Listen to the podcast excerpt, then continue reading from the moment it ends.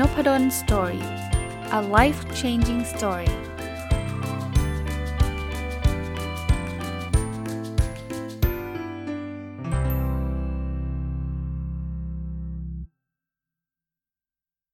วัสดีครับ ยินดีต้อนรับเข้าสู่นพดล story podcast นะครับ วันนี้ยังคงมาต่อกับหนังสือที่ชื่อว่า 33 วิธีปฏิวัติร่างกายไม่ให้เป็นอัลไซเมอร์นะฮะเขียนโดยคุณชิราสวะ ทากุจินะครับแปลโดยคุณพัทรสอนครูพิพัฒน์นะก็ผมเกิดไว้แบบนี้ บางคนบอกเอ้เรื่องอัลไซเมอร์บางคนก็อาจจะอยู่รู้สึกว่าอยู่ห่างไกลนะจริงๆ ผมอ่านอ่านหนังสือเล่มนี้แล้ว ผมคิดว่ามันอาจจะไม่ใช่เฉพาะคนที่เป็นอัลไซเมอร์นะ จริงๆ มันคือการทำให้ร่างกายเราแข็งแรงนั่นแหละนะแต่ว่าถ้าใครมีญาติเป็นอัลไซเมอร์หรือว่า มีความเสี่ยงหรืออะไรก็ตามเนี่ยกก็น่าจะยิ่งช่วยนะครับ เมื่อวานรีวิวไว้จนถึงตอนที่ 8 นะครับ เป็นวิธีที่ 8 วันนี้มาต่อเลยนะวิธีที่ 9เขาบอกไม่สั่งเซตมหันตภัย ซึ่งประกอบด้วยเบอร์เกอร์เฟรนช์ฟรายน้ำอัดลมนะเขาบอกว่าเซตเนี้ยเป็นเซตที่อันตรายนะครับ เพราะว่ามันมันมันมีครบเลยนะวายร้ายที่ที่เขารู้สึกว่ามันไม่ใช่เขารู้สึกนะก็ก็ในหนังสือเขาก็บอกว่ามันเป็น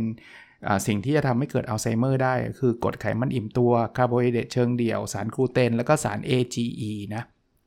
เขาบอกว่าเบอร์เกอร์เฟรนช์ฟรายน้ำอัดลมเนี่ยมันมันมากันทั้งเซตเลยนะครับเขาสรุป3 3มหันตภัยอย่างนี้ฮะหนึ่งคือคาร์โบไฮเดรตเชิงเดี่ยวนะมันมีน้ำตาลมีขนมปัง มันฝรั่งข้าวขาวน้ำอัดลม แอลกอฮอล์ลูกอม ขนมเค้กอาหารแปรรูปพวกนี้ มันมันมันไม่ดีนะครับ อันที่ 2 มันคือกรดไขมันอิ่มตัวนะครับเขาบอกเป็นไขมันที่มามีมากในผลิตภัณฑ์จากอาหารจากสัตว์นะเนื้อสัตว์นะครับจากนมมันหมูเนยนะครับและที่ 3 คือมันขาดเส้นใยอาหาร ทั้งแบบที่ละลายน้ำและไม่ละลายน้ำนะครับคราวนี้เวลาขาดเส้นใยอาหารเนี่ยมันส่งผลเสียต่อร่างกาย เพราะว่ามันทำให้การดูดซึมแป้งและน้ำตาลเนี่ยทำได้ง่ายขึ้นนะครับ เพราะนั้นเราบริโภคแป้งน้ำตาลเข้าไปเนี่ยมัน มันก็ดูดซึมเข้าไปเป็นน้ำตาลแล้วเราเราคุยกันมา 2 ตอนแล้วว่าน้ำตาลเยอะมันไม่ดีนะครับ นอกจากนี้ยังมีอันนี้ครับอันตรายของเบอร์เกอร์เนี่ยมันมีเนื้อวัวใช่ไหมติดมันสูงด้วย มันมีกูเตน แล้วก็มีซอสมะเขือเทศนะครับรวมกับเฟรนช์ฟรายเข้าไปอีกนะครับก็มันมี AGE นะครับ เมื่อวานได้คุยกันถึงตรงนี้ไปแล้วนะครับ น้ำอัดลมก็มีน้ำตาลสูงอีกนะครับ เพราะฉะนั้นก็ก็ก็ไม่ดีนะครับ แล้ว ยิ่งเราไม่ไม่บริโภคพวกเส้นใยอาหารเนี่ยก็มันทำให้เกิดการอักเสบได้เร็วขึ้นนะก็ก็เป็นข้อแนะนำก็แล้วกันนะครับ เทคนิคที่ 10 ข้าวขาววันละหนึ่งถ้วยก็เพียงพอ เปลี่ยนเป็นข้าวกล้องได้ยิ่งดีนะครับเขาบอกว่าแน่นอนครับข้าวเป็นอาหารหลักของคนเอเชียนะคนญี่ปุ่นก็กินข้าวคนไทยก็กินข้าวนะแต่ที่น่าเสียดายที่ข้าวเป็นปัจจัยหนึ่งที่ทำให้กระตุ้นให้เกิดโรคอัลไซเมอร์ได้ คือข้าวขาวเนี่ยจะจะหนักกว่านะครับ แม้แต่ข้าวกล้องก็ต้องระวังเหมือนกันนะเพราะนั้นเนี่ยเขาบอกว่าอะไรก็ตามที่มันมีอย่างอย่างยกเขายกตัวอย่าง เช่น อาหารแปรรูปนะที่มีแป้งข้าวเจ้าอย่างเงี้ยก็ไม่ควรจะบริโภคนะครับ ถ้าจะต้องบริโภคข้าวเนี่ยลองลองมาเน้นข้าวกล้องมากกว่า เพราะว่าข้าวกล้องเนี่ยมันมีดัชนีน้ำตาลต่ำกว่าข้าวขาวนะแล้วก็มีสารอาหารเช่นวิตามินแร่ธาตุมากกว่า เพราะมันยังไม่ผ่านการ ขัดสีนะครับเขาพูดถึงขนาดที่ว่าเราไม่จำเป็นต้องกินข้าวขาวหรือข้าวกล้องทุกวันนะหรือบางอย่างเขาบอกแป้งข้าวเจ้าก็ก็ก็ก็ไม่ได้ช่วยนะครับนะถ้าเป็นไปได้อย่างที่เมื่อกี้เล่าให้ฟังนะครับ ซื้อข้าวกล้องจากนาที่ไม่มีปัญหาการปนเปื้อนแคดเมียมจะยอดเยี่ยมที่สุดนะอันที่ 11เขาบอกให้เลือกปลาขนาดเล็กกลางมากกว่าปลาขนาดใหญ่ เลือกปลาในธรรมชาติมากกว่าปลาเลี้ยงนะครับ เขาบอกปัจจุบันคนกินปลาเยอะ เพราะว่ารู้รู้ว่ามันเป็นสุขภาพมีคนพูดว่าเนื้อปลาเนี่ยมีสุขภาพดีนะครับ แต่ว่าถ้าไปกินปลาใหญ่เนี่ยมันมีสารเคมีเยอะนะแล้วมันอาจจะมีสารประหลอดสารอะไรต่างๆ เข้ามาด้วย อันนี้ก็ก็ต้องระมัดระวังเขาบอกว่าถ้าเป็นไปได้เนี่ยปลาขนาดเล็กจะดีกว่า เช่น ปลาข้าวสารนะครับ ปลาซาดีน ปลาแอนโชวีปลาเฮอริงปลาซาบะหรือปลาแซลมอน เป็นปลาในธรรมชาตินะ ปลาที่หลีกเลี่ยงก็ดีนะครับคือปลาทูน่านะฮะหรือปลาที่มีสารประหลอดหรือสารพิษปนเปื้อนสูงนะครับหรือประเภทที่แบบปากกว้างนะเขาคงปากกว้างคงรับสารพิษเข้าไปได้เยอะนะอายุขายยืนยาวเช่นปลากระทงดาบฉลาม เรื่องปลาเพาะเลี้ยงเขาบอกก็ระวังให้ดีนะครับ เพราะว่าปลาเพาะเลี้ยงเนี่ยอาจมีปัญหาเรื่องสารเติมแต่ง หรือสารปฏิชีวนะในอาหารที่เลี้ยงนะคือบางทีเราก็อาจจะเลือกยากนะแต่ว่าก็ก็ให้ระมัดระวังนะครับ เขาพูดต่ออีกนิดนึงนะว่าถ้าใครแบบกลัวว่าเอ๊ะตัวร่างกายเรามีสารปรอดที่มากินจากปลา มันมันรับมาจากปลาต่างๆ เหล่านี้มันมีวิธีการดีท็อกสารปรอดโดยใช้เมล็ดบราซิลนัทนะครับ ก็กำลังได้รับความสนใจก็แล้วกัน ถ้าใครมีโอกาสลองไปดูก็แล้วกันนะครับ สรุปนะสำหรับบทนี้คือออถ้ากินปลาก็ต้องระวัง ไม่ใช่บอกห้ามกินปลานะ แต่ว่าระวังเรื่องสารประหลอดเข้มข้นนะ ลองปลาตัวเล็กนะครับปลาข้าวสารปลาสดีนปลาซาบะปลาแซลมอนนะครับปลาเฮอริ่งนะครับไม่งั้นมันอาจจะเจอสารประหลอดได้ ซึ่งมันก็เป็นสาเหตุหนึ่งที่ทำให้เกิดอัลไซเมอร์ได้ด้วยนะวิธีที่ 12 ครับเขาบอกหากต้องการดื่มเครื่องดื่มแอลกอฮอล์แนะนำให้ดื่มไวน์ธรรมชาติไม่เกิน 2 แก้วนะจริงๆ ส่วนตัวผมก็ไม่อยากแนะนำให้ดื่มเลย แต่ว่าถ้าเขาบอกว่าจะต้องดื่มสมมุติว่าบางคนติดหรืออะไรก็ตามนะ เขาต้องควบคุมเวลาไอ้ควบคุมปริมาณให้ดีนะครับชนิดที่ดีที่สุดคือไวน์แดงนะครับ แล้วก็เป็นไวน์ธรรมชาติคุณภาพดี ดื่มในปริมาณเล็กน้อยก็ก็พอไหวนะครับ พอไหวนะนอกนั้นหลีกเลี่ยงแล้วกันนะครับเขาบอกว่าการดื่มแอลกอฮอล์มากในอดีตก็เป็นสาเหตุหนึ่งที่ทำให้เกิดอัลไซเมอร์ได้เบียร์วอดก้าดื่มมากเกินไปก็เกิดภาวะลำไส้รั่ว ซึ่งมันก็เป็น ต่อเนื่องทำให้เกิดอัลไซเมอร์นะครับ ถ้าไวน์ก็น้อยหน่อย ไม่เกินวันละ 2 แก้ว วิธีที่ 13 ครับ เน้นบริโภคอาหารที่ช่วยขจัดสารพิษนะครับ ก็บอกลองจัดอาหารที่กระตุ้นการกำจัดสารพิษสะสมในร่างกายบนโต๊ะอาหารกันเถอะนะก็มีอาหารหลายอย่างนะครับที่มีงานวิจงวิจัยมา support นะครับที่เขาบอกว่าอาหารเหล่านี้มันช่วยดีท็อกซ์หรือกำจัดสารสารพิษได้นะครับ อะมาผมอ่านลิสต์ให้ฟังนะกระเทียมขิงสาหร่าย ผักชีอาร์ติโชกบีรูทบีทรูทนะครับ แล้วก็น้ำมันมะกอกเลมอนเกรปฟรุตนะครับอะโวคาโดนะก็พวกนี้น่าจะดีนะครับ แล้วก็ผักวงศ์ผักกาดนะครับ หัวเทอร์นิปหัวไชเท้า ผักตระกูลกะหล่ำ เช่นกระหล่ำปีบล็อกเกอรี่กระหล่ำดอก เคลกวางตุ้งฮ่องเต้นะครับร็อกเก็ต watercress wasabi เป็นต้นนะครับ อันนี้ก็จะช่วยช่วยดีท็อกซ์ได้นะครับ แต่เขาบอกว่าดีท็อกซ์แล้วก็อย่าไปประมาทไปกินสารพิษที่เมื่อกี้เราคุยคุยกันนะบางคนบอกกินก็ดีท็อกซ์แล้วไงก็กินสารพิษได้ไม่ใช่นะครับ ก็ลองลองทดลองดูไม่ได้เสียหายอะไรนะครับจริง ๆ สารหลายอันเนี้ก็โทษทีครับผักหลายอันเนี่ยก็ไม่ได้หายากนะบงผักกาดเมื่อกี้นะครับ หรือกระเทียมขิงอะโวคาโดเงี้ยลองลองกินดูนะครับ แต่ก็ต้องหลีกเลี่ยงสารพิษด้วยนะ มาถึงวิธีที่ 14 ครับ เพลิดเพลินกับนานาอาหารหมักดองครับก็บอกว่าการสร้างจุลสมดุลจุลินทรีย์ลำไส้ถือเป็นเรื่องสำคัญต่อการรับมือโรคอัลไซเมอร์ หากกินอาหารหมักดอง ก็จะได้ทั้งความอร่อยและผลดีต่อสุขภาพนะ อันนี้เขาพูดถึงญี่ปุ่นเนาะ ญี่ปุ่นมันก็มีอาหารหมักดองอยู่พอสมควรนะครับ ก็บอกว่า เช่นเครื่องปรุงรสอย่างโชยุ มิโซะ ชิโอะโคจินะ หรือข้าวโคจิ หมักเกลือ น้ำส้มสายชู นัตโตะเหล้าหวาน ผักดอง หรือรำข้าวดอง ผักดองน้ำส้มสายชูนะหรือจะเป็นโยเกิร์ตกิมจิซาวเวอร์คราวต์หรือกะหล่ำปลีดองชาหมักเป็นต้นนะคือผมก็ไม่ใช่เป็นคนแบบเป็นเป็นเชฟนะบางอันผมก็พูดแล้วผมก็อาจจะนึกภาพไม่ออก แต่ว่าคนที่เป็นแม่บ้านหรือคนที่ทำอาหารเนี่ยก็น่าจะรู้จักบางบางอันที่ผมเล่าให้ฟังก็ลองดูนะ ก็บอกว่ากินพวกนี้มันเป็นการสร้างสมดุลจุลินทรีย์ในลำไส้นะแล้วมันช่วยทำให้ห่างไกลโรคอัลไซเมอร์ได้นะครับ อาหารหมักดองดีต่อร่างกายเนื่องจากมียีสต์และจุลินทรีย์นะครับ แต่อะไรก็ตามมากเกินไปก็ไม่ดีนะเขาบอกอย่างโยเกิร์ตกิมจิ ชิโอการะเนี่ยกินมากเกินไปก็ก็ไม่ดีอะ15 ครับ กินอาหารที่มีธาตุสังกะสีทุกวัน ก็บอกทราบหรือไม่ว่าสังกะสีที่อยู่ในหอยนางรมหรือตับสัตว์อย่างตับหมู ตับวัวตับไก่ สัมพันธ์กับโรคอัลไซเมอร์ด้วยในหัวข้อนี้เขาก็เลยแนะนำว่าเฮ้ยคุณลองกินอาหารที่มีธาตุสังกะสี อันนี้ก็ค้นพบโดยดร.เบรเดเซนผู้คิดค้นใน ReCODE protocol ที่ผมเล่าให้ฟังเนี่ยเขาบอกว่าประชากรหนึ่งในสี่ของโลกเลยนะ ขาดธาตุสังกะสีนะครับเขาบอกหน้าที่หลักของสังกะสีเนี่ยดูแลรักษาให้ประสาทรับรสชาติทำงานตามปกติ คือถ้าเกิดสังกะสีน้อยการรับรู้รสชาติก็จะลดลงนะครับรับรู้ไม่ดีก็ไม่อยากกินนะครับ อาจจะขาดสารอาหารหรือเคี้ยวอาหารน้อยลงนะครับเขาบอกว่าไม่ไม่ใช่ว่ามันจะกระตุ้นแค่อัลไซเมอร์นะมันจะทำให้ร่างกายแก่เร็วด้วยนะครับ เพราะฉะนั้นเนี่ยผู้ผู้ผู้เข้าสู่วัยกลางคนเนี่ยก็ควรกินสังกะสีนะครับ นอกจากนี้สังกะสีเนี่ยยังช่วยลดความเป็นพิษของสารโลหะหนัก เช่นตะกั่วและประหลอดในร่างกายด้วย เมื่อกี้ก็เล่าไปแล้วนะครับ หอยนางรมนะครับหรือเนื้อแดงจากวัวหรือหมูและตับนะครับเขาบอกเราควรกินสังกะสีเนี่ยประมาณ 9-10 มิลลิกรัมต่อวันนะซึ่งหอยนางรม100กรัมเนี่ยก็จะมี 13 มิลลิกรัมแล้วนะถ้าเรากินแค่ร้อยกรัมนะไม่ได้กินเวอร์วังอลังการนะก็จะได้สังกะสีเพียงพอแล้วนะครับก็มีเมนูอาหารมานะหอยนางรมกับเลมอนนะเขาบอกจับคู่อาหารเพื่อเพิ่มการดูดซึมสังกะสีได้ หอยนางรมกับกระกระเทียมผัดมิโซะนะครับ หรือหอยนางรมห่อสาหร่ายผักกาดทะเลชุบแป้งทอดนะอะ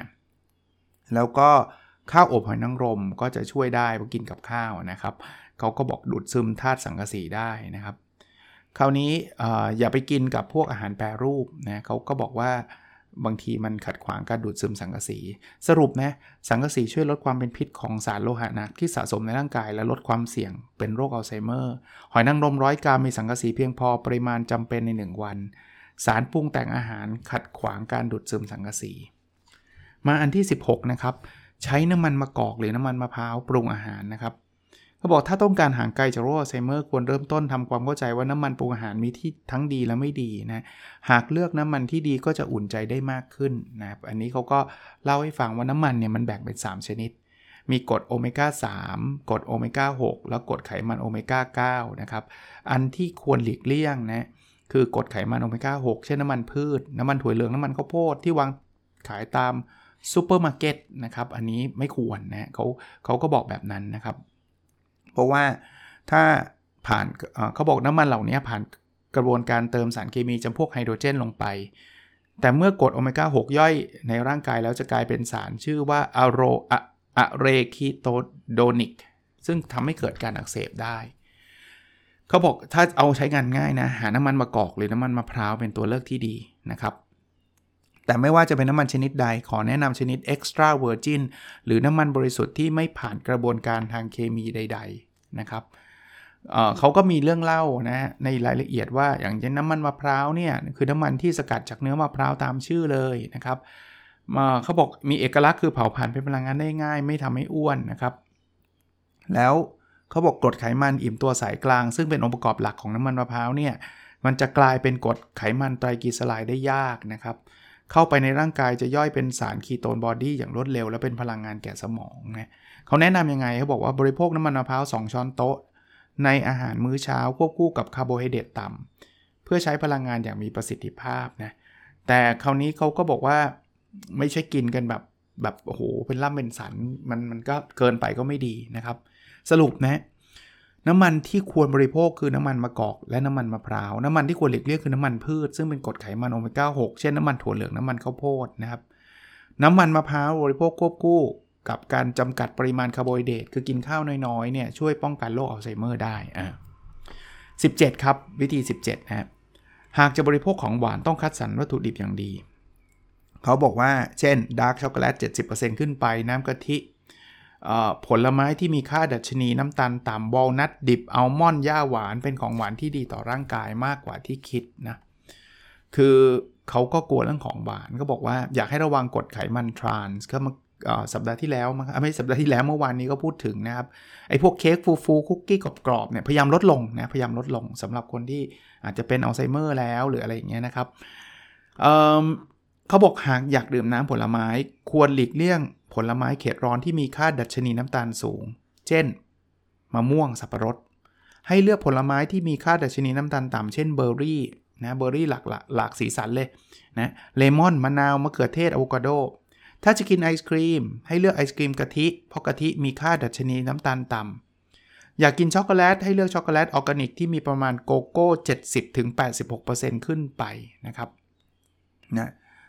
ถ้าถ้าแต่ก็อย่ากินมากเกินไปนะครับนะเขาบอกคนที่กินขนมหวานทุกวันมีความเสี่ยงตั้งแต่ระดับน้ำตาลในเลือดแปรปรวนโรคเบาหวานไปถึงโรคอัลไซเมอร์นะความเสี่ยงที่ซ่อนอยู่ในน้ำในขนมหวานที่วางขายคือกรดไขมันทรานส์นะ บริโภคถั่วหรือผลไม้หรือขนมหวานด้วยตัวเอง โดยเลือกใช้วัตถุดิบที่ดีก็จะจะช่วยได้นะครับ มาถึงวิธีที่ 18 นะครับ หลังกินอาหารเสร็จแล้ว 20 นาทีควรแปรงฟันให้สะอาดทั่วถึงนะเขาบอกว่าเมื่ออายุ 40 ปีขึ้นไปเนี่ยหลังกินอาหารแล้วแค่แปรงฟันอย่างเดียวไม่เพียงพอเนื่องจากในช่องปากมีรังของแบคทีเรีย จึงจำเป็นต้องป้องกันไม่ให้แบคทีเรียเป็นอันตรายจากปากไปสู่ยังสมองได้นะครับ นะก็เขาก็แนะนำว่าก็ควรแปรงฟันนะครับ ถ้าถ้าบางคนผมเข้าใจเรื่องแปรงฟันเลย เพราะว่าแบบถ้าเป็นผู้ป่วยอัลไซเมอร์ระยะหนึ่งอะท่านก็อาจจะไม่อยากแปรงฟันนะก็เป็นเรื่องยากคือเราทำเท่าที่ทำได้นะครับนะแต่ไม่ใช่ทันทีนะเขาบอกว่าการแปรงฟันหลังกินอาหารทันทีไม่ดีต่อฟันนะครับนะเนื่องจากภายในช่องปากหลังกินอาหารจะมีสภาพเป็นกรด นะครับทำให้ผิวหน้าของฟันอ่อนตัวและเสียหายง่ายนะครับ เพราะฉะนั้นต้องกินแล้วเกิน 20 นาที ค่อยค่อยแปรงจะดีกว่านะครับ ระวังเรื่องยาสีฟันนิดนึงนะครับเขาก็บอกว่ายาสีฟันส่วนใหญ่จะมีฟลูออไรด์นะซึ่งทางด้านทันตกรรมผู้เชี่ยวชาญด้านทำทันตกรรมบางคนก็บอกว่าอาจจะทำให้ฟันเปราะบางนะครับ ก็อาจทำยาสีฟันขึ้นมาเอง แต่นี่ผมว่ายากนะคนส่วนใหญ่ก็ยากนะ เช่นเบกกิ้งโซดา กลีเซอรีน สมุนไพรอะไรเงี้ย อันนี้ก็คงลำบากนิดนึงนะครับกลั้วปากด้วยน้ำมะพร้าวบริสุทธิ์ 5 นาที ก็โหมันก็ถ้าเกิดอย่างที่บอกถ้าเกิดเป็นคนทั่วไปก็อาจจะพอไหวนะแต่ถ้าเป็นคนเป็นอัลไซเมอร์บางทีจะให้กลั้วปากด้วยน้ำมะพร้าวก็ลำบากนะลำบากนะครับเขาบอกว่าต้องระวังไม่ให้มันกลืนลงไปอะอันนี้อันนี้ลำบากนะเอ่อถ้าเป็นไปได้เหมือนกันอันนี้ผมก็เข้าใจนะครับว่าอาจจะลำบากสำหรับคนที่เป็นอัลไซเมอร์คือขัดฟัน ด้วยไหมขัดฟันควบคู่กับการแปรงฟัน เพราะว่าก็บอกมันก็มันก็จะดีกว่าการแปรงฟันนะครับ ซึ่งถ้ามันโหบางคนแค่แปรงก็ยังยากเลยนะครับ แต่ขัดได้ก็จะดีเท่านั้นเอง ดูแลสุขภาพเหงือกคู่คู่กับสุมาตฟันนะครับ แล้วก็ถ้าไม่จำเป็นอย่าไปอุดฟันหรือถอนฟันนะครับ เพราะว่าเวลาอุดฟันมันก็จะมีเอาเมากัมนะครับ ซึ่งมีสารประหลอดอยู่ด้วยนะก็ต้องระวัง ถ้าใครใส่ฟันปลอมก็ดูแลฟันปลอมให้ดีนะครับ สรุปว่าเขาบอกว่าหากละเลยการดูแลช่องปาก จะทำให้เกิดการอักเสบทั้งร่างกายได้มากขึ้นนะครับนะนั้นมันก็อักเสบก็ไม่ดีใช่ไหมส่งผลให้เกราะป้องกันในสมองถูกทำลายนะครับเขาบอกว่าคนมีคนค้นพบว่าสมองผู้ป่วยอัลไซเมอร์มีเชื้อแบคทีเรียในช่องปากได้นะครับ นอกจากการแปรงฟันควรดูแลช่องปากมากขึ้น เช่นกั้วน้ำกั้วปากด้วยน้ำมะพร้าวบริสุทธิ์ใช้ไหมขัดฟัน ก็ผมว่าทำเท่าที่จะทำได้นะครับ ก็ก็เป็นกำลังใจให้ละกันสำหรับคนที่จะต้องแบบ ให้ผู้ป่วยอัลไซเมอร์แปรงฟันอะไรเงี้ยนะครับสำหรับคนที่ไม่ได้เป็น แต่ต้องการป้องกันก็ทดลองทำดูนะ19 นะครับกำจัดเชื้อราให้ราบคาบทั้งในบ้านรถและที่ทำงาน เขาบอกเชื่อไหมครับว่าเชื้อราเนี่ยเป็นสาเหตุของโรคอัลไซเมอร์ได้เลย เพราะฉะนั้นเนี่ยเราต้องจำกัดกำจัดนะครับเชื้อรานะครับมันไม่ใช่แค่ความสกปรกนะครับเขาบอกว่าช่องทางหนึ่งที่ร่างกายมนุษย์เชื่อมต่อถึงสมองคือโพรงจมูกนะเพราะฉะนั้นเนี่ยอยู่แบบ ทำความสะอาดเป็นประจำที่บ้านนะครับ อยู่ในที่อากาศถ่ายเทนะครับ หรืออะไรที่มันชื้นเนี่ยอย่าอย่าไปอยู่อยู่แบบที่ชื้นนะครับเขาบอกว่าบางคนเนี่ยบ้านผู้ป่วยอัลไซเมอร์นี่มีราดำขึ้นเลยอย่างเงี้ยไม่ไม่ work นะครับเขาบอกบางทีมันอาจจะเป็นเยื่อบุโพรงอากาศข้างจมูกอักเสบหรือที่เรียกว่าไซนัสอักเสบก็ได้ เพราะนั้นสรุปอันนี้ง่าย ๆว่า ไม่สูดสารพิษที่ลอยอยู่ในอากาศอย่างเช่นเชื้อราเข้าไปนะครับทำความสะอาดที่อยู่อาศัยรถ หรือที่ทำงานเป็นประจำดูแลให้อากาศถ่ายเทไม่ให้เกิดความชื้นสูงต่อเนื่อง ถ้าใครเป็นไซนัสรักษาให้ขาหายขาดนะมาถึงอันที่ 20 นะครับ ขอเป็นอีกสักหนึ่งข้อก็แล้วกันสำหรับวันนี้นะครับ พยายามลดความเครียดและเผชิญปัญหาอย่างมีสตินะครับเขาบอกไม่จำเป็นต้องพยายามขจัดความเครียดจนเป็นศูนย์เพราะเป็นไปไม่ได้อยู่แล้ว แต่สิ่งที่สำคัญคือเพิ่มเวลาพักผ่อน ปล่อยวางความตื่นเต้นความหงุดหงิดความเจ็บใจบ้างนะครับ คือเขาบอกว่าเวลาเราเครียดเนี่ยมันจะมีฮอร์โมนที่ชื่อว่าคอร์ติซอลเพิ่มสูงขึ้นนะครับ มันจะส่งผลให้เซลล์ประสาทในสมองส่วนฮิปโปแคมปัสเสียหายนะแล้วความเครียดเนี่ยทำให้ประสาทประสิทธิภาพด้านการรับรู้ลดต่ำลง เพิ่มปัจจัยเสี่ยงของโรคอัลไซเมอร์นะครับแล้วไปยังทำยังทำลายองค์ประกอบที่ช่วยปกป้องสมองจากอัลไซเมอร์อีกด้วย เพราะฉะนั้นเนี่ยทำอะไรก็ได้ครับที่ทำให้เราเครียดลดลงเขาบอกยกตัวอย่างเช่น การหายใจอย่างช้าๆนะด้วยกระบังลม หายใจด้วยท้องอย่างเงี้ยนะหายใจเข้าท้องป่อง หายใจออกท้องแฟบอะไรเงี้ยนะสรุปว่าความเครียดส่งผลให้ประสิทธิภาพด้านการรับรู้ลดต่ำลงนะครับ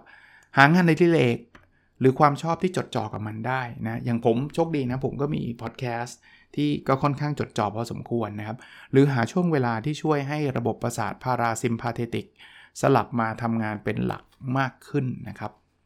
ก็ลองดูครับอันนี้ก็เป็นไอเดียคร่าวๆสำหรับวันนี้ ซึ่งอย่างที่ผมพูดนะครับว่าบางทีบางอันมันอาจจะเฉพาะเจาะจงสำหรับอัลไซเมอร์แต่ว่าหลาย ๆ ข้อที่พูดมานะ เรื่องการกินเรื่องการนอนเรื่องลดความเครียดเนี่ย มันเป็นประโยชน์ต่อทุกคนน่ยที่อยากมีร่างกายที่แข็งแรงนะครับ โอเคนะครับ แล้วเราพบกันในสดถัดไปครับ สวัสดีครับ